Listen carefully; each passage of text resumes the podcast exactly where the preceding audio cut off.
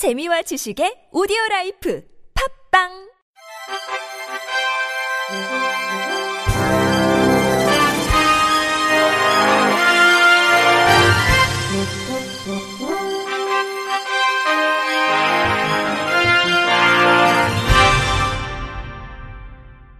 청취자 여러분 안녕하십니까? 12월 12일 수요일 KBRC 뉴스입니다. 내년부터 최중증 장애인을 대상으로 한 장애인 활동 지원 가산 급여가 1,000원으로 인상됩니다.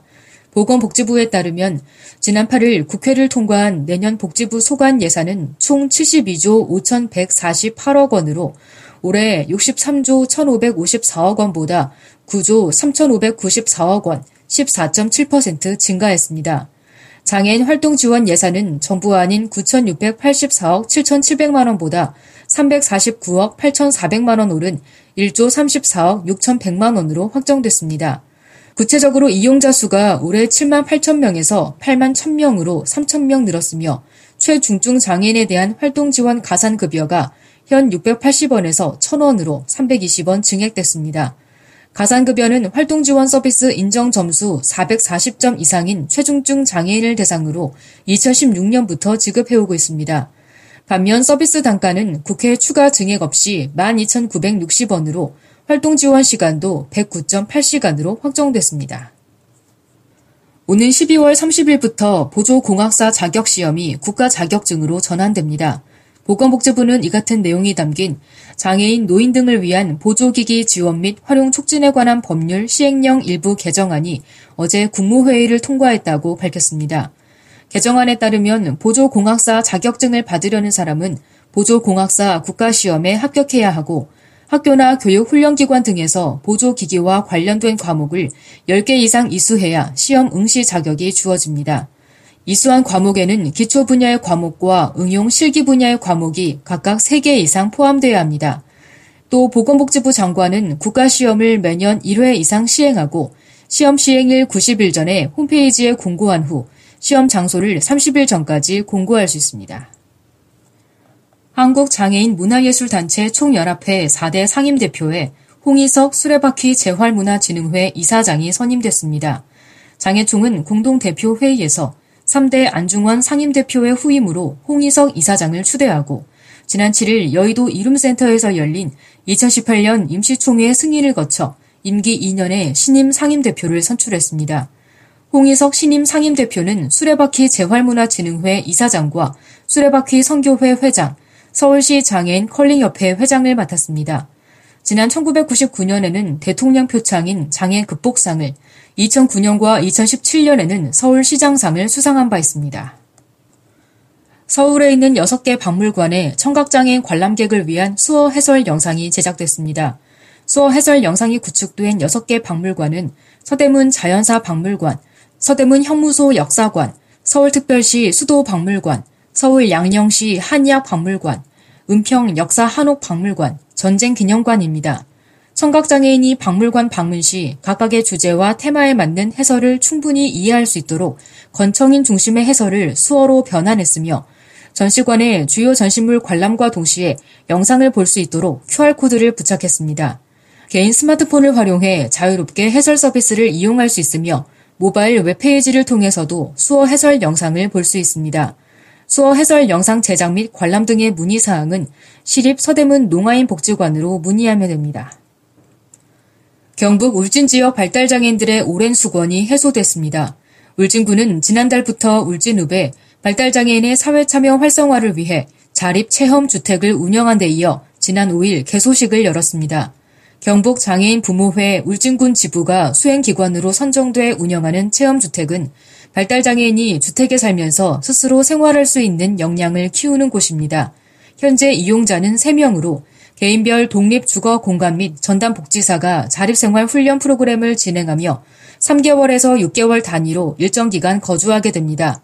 장헌원 사회복지과장은 체험주택의 자립생활 프로그램을 통해 준비 과정을 거치면서 자기 삶의 주체임을 인식하고 지역사회의 한 구성원으로서 살아갈 수 있도록 하는 데 기여하게 될 것이라고 말했습니다. 사회복지법인 모퉁이 재단 인천재활의원은 최근 해외에서 우리나라를 방문하는 신장 장애인을 대상으로 여행의 안정성 및 지속성을 확보하기 위해 국내 최초로 해외 신장 장애를 위한 여행 투석을 실시했습니다.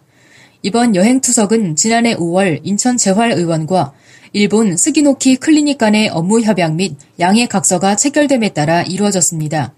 투석 대상자는 70살의 가카 사카오 씨로 현재 일본 오구라 내과 신장 클리닉에서 주 3회 투석을 받고 있습니다. 이외에도 스기노키 클리닉 의료진 5명, 오구라 내과 신장 클리닉 의료진 1명, 아카가키 클리닉 의료진 2명 등 총 10명이 인천을 찾았습니다. 백란훈 모퉁이 복지재단 인천재활의원 이사장은 우리나라에서 처음 시행되는 해외 신장장애인 투석 여행이니만큼 최선을 다해 지원했다며 앞으로 인천시, 인천관광공사와 연계해 수준 높은 인천의 명소들을 소개한다면 인천의 대표적 의료 관광 사업으로 자리 잡을 수 있을 것이라고 말했습니다. 한편 투석 후 가카 사카오시 등 일본 의료진 방문단은 강화도를 비롯해 차이나타운 등 인천의 관광 명소를 관람했습니다. 대구 수성구는 지난 5일 수성구 장애 극복상 공적 심사위원회를 열고 제6회 장애 극복상 수상자로 장애 극복 부문의 심갑보 씨를, 장애 봉사 부문의 이호열 씨를 각각 선정했습니다. 수성구 장애 극복상은 지난 2009년 조례 제정으로 장애인 복지 증진에 기여한 공로자를 발굴해 널리 알리고자 지난 2013년부터 시행하고 있습니다. 장애 극복 부문 수상자로 선정된 64살 심갑보 씨는 뇌출혈로 쓰러져 뇌변변 1급 판정을 받았으나 적극적으로 재활 훈련에 임하고 복지관에서 진행하는 교육 문화 여가 프로그램에 참여해 성록수 창립 20주년 문학작품 공모에서 운문부 우수상을 제21회 및 제27회 대한민국 장애인 미술대전 문인화 부문 특선을 수상하게 됐습니다.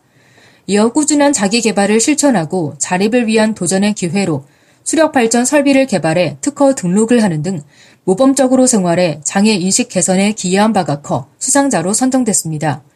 장애 봉사 부문 수상자로 선정된 63살 이호열 씨는 2008년부터 대동 시온 재활원 목욕 봉사, 법물 종합사회복지관 중증 환자 및 장애인 병원 차량 수송 봉사 활동 등 총 458시간의 자원봉사 활동을 기록하고 있습니다. 지난 2006년 법물 용지 장애인 사랑회 후원회장을 시작으로 지산, 법물 종합복지관 및 지산이동 희망나눔위원회 등 다양한 단체에서 장애인 및 저소득 계층을 위해 총 1277만 천원의 후원금을 기부하는 등 더불어 살아가는 분위기 조성과 장애인에 대한 사랑 나눔을 몸소 실천해온 공로를 인정받았습니다. 끝으로 날씨입니다. 내일은 중부지방을 중심으로 새벽부터 오후 사이 가끔 눈이 내리겠습니다. 아침 최저 기온은 영하 9도에서 0도, 낮 최고 기온은 영상 2도에서 9도의 분포를 보이겠습니다. 서울의 기온은 최저 영하 5도, 최고 영상 2도로 예보됐습니다. 내일 모레까지 기온은 평년보다 2도에서 4도 정도 낮겠고 바람도 강하게 불어 체감 온도는 더 낮아 춥겠습니다.